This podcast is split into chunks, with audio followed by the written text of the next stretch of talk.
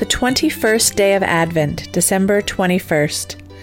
The image today is that of a tree, and the verse is from John 15, verse 5.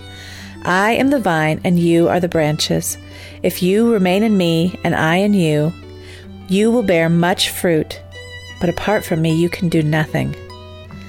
Okay, if you see the image, I know it's a tree. I know it's not actually a vine. I do know that but I didn't have a vine stamp. And trees have branches, so don't get hung up on that like I apparently am. Let's consider why the tree is there in the first place. Just like we discussed that we are the body of Christ and we are all parts of the same body, so too we are all branches off of Jesus' tree, Jesus' vine. Now, here's the cool part, which I think this makes better sense with a tree than it would have with a um, with a, a vine. But branches can be grafted into trees. That means that a branch from one tree or vine can actually be made to join a completely different tree or vine. Crazy, huh? Yet that is what Christ does for us. When we are grafted into Him, we can bear fruit. Apart from Him, we can truly do nothing.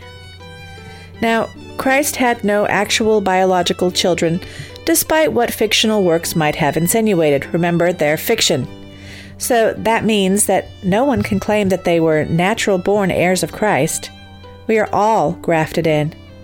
But here's the cool part to me, too grafting is unlimited. There's no limit there. You can graft as many branches onto a vine as you want to. God grafted all of us into the inheritance that was promised to the Jews.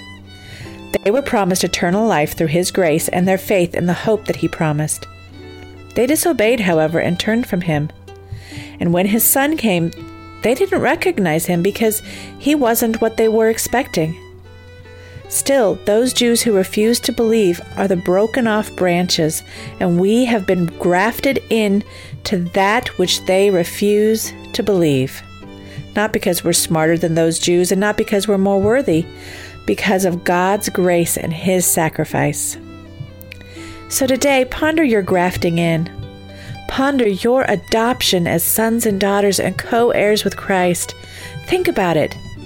Think about being grafted into the only vine that has limitless nutrients for us to grow, to bear fruit. Be grafted into Him all the way and see how He works through you to bear fruit in you. Praise God for your inheritance and remain in Him, the true vine.